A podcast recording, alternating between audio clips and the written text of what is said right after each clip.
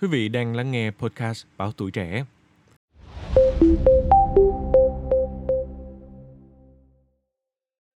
Thưa quý vị thính giả, có bao giờ quý vị suy nghĩ vòng eo có liên quan đến vấn đề tham nhũng của quan chức?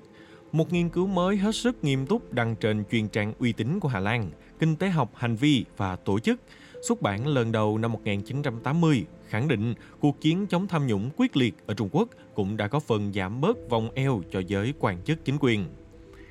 Nghiên cứu tựa đề Chính quyền gọn nhẹ, tác động từ chiến dịch chống tham nhũng của Trung Quốc với cân nặng và sức khỏe nhân viên lĩnh vực công của ba tác giả Sun Li, Wen Xipan và Gang Su công bố đầu tháng 12 năm 2023 kết luận rằng cuộc chiến chống tham nhũng mấy năm qua đã khiến giới chức nhà nước Trung Quốc giảm được nguy cơ béo phì gần 12%. Thước đo cơ sở là một nghiên cứu năm 2009 cho biết tới hơn 40% viên chức Trung Quốc đang thừa cân và quan chức cấp càng cao thì càng gặp nhiều vấn đề sức khỏe do béo phì.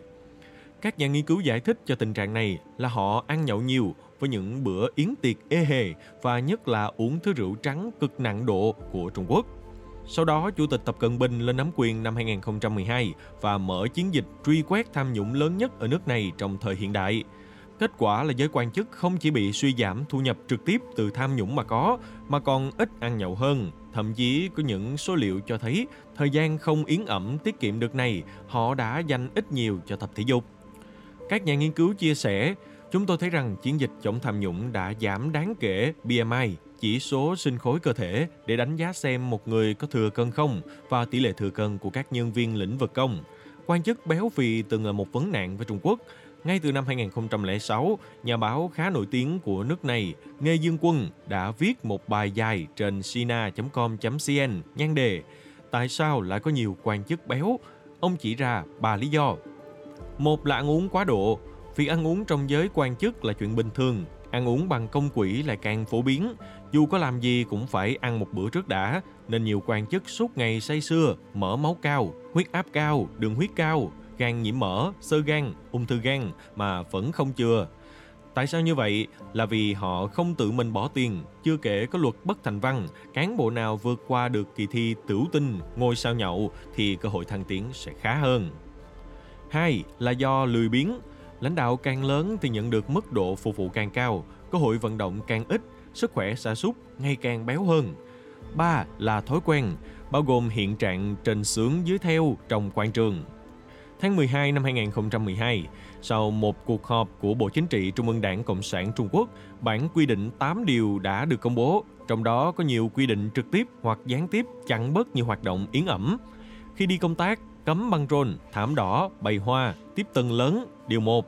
Ủy viên Bộ Chính trị muốn dự các loại lễ các băng khánh thành, động thổ, lễ mừng, kỷ niệm phải được phép của Trung ương Đảng. Điều 2.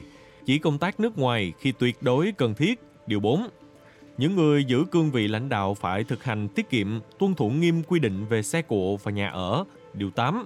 10 năm sau, những quy định đó đang khiến chính quyền trở nên thực sự gọn nhẹ hơn. Điều thú vị là mối liên hệ giữa tình trạng thừa cân và tham nhũng từng được tìm hiểu trước đây, không chỉ ở Trung Quốc. Nghiên cứu năm 2020 của tác giả Pablo Blavatsky thuộc trường kinh doanh Montpellier, Pháp thấy rằng mức độ tham nhũng của chính quyền có thể liên quan trực tiếp tới chỉ số BMI của các vị bộ trưởng. Nghiên cứu này phân tích 15 nước Liên Xô cũ và thấy rằng các nước có nội các thon thả hơn cũng ít nhũng lạm hơn.